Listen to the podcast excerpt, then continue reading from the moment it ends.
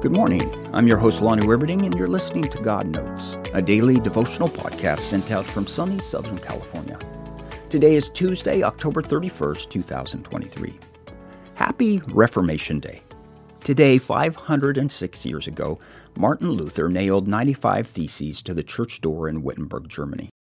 These theses were complaints against the church, a church that at the time had grown corrupt, a church that would make you pay for salvation. Luther started as a devoted son of the church. However, God took him on a journey to see truth in a brighter light.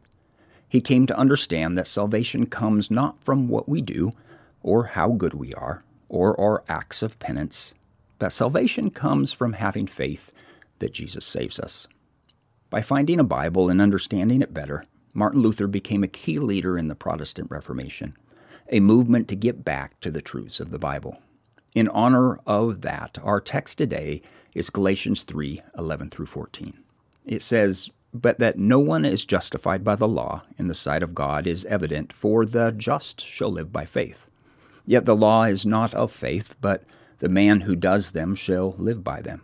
Christ has redeemed us from the curse of the law, having become a curse for us, for it is written, Cursed is everyone who hangs on a tree, that the blessing of Abraham might come upon the Gentiles in Christ Jesus that we might receive the promise of the Spirit through faith.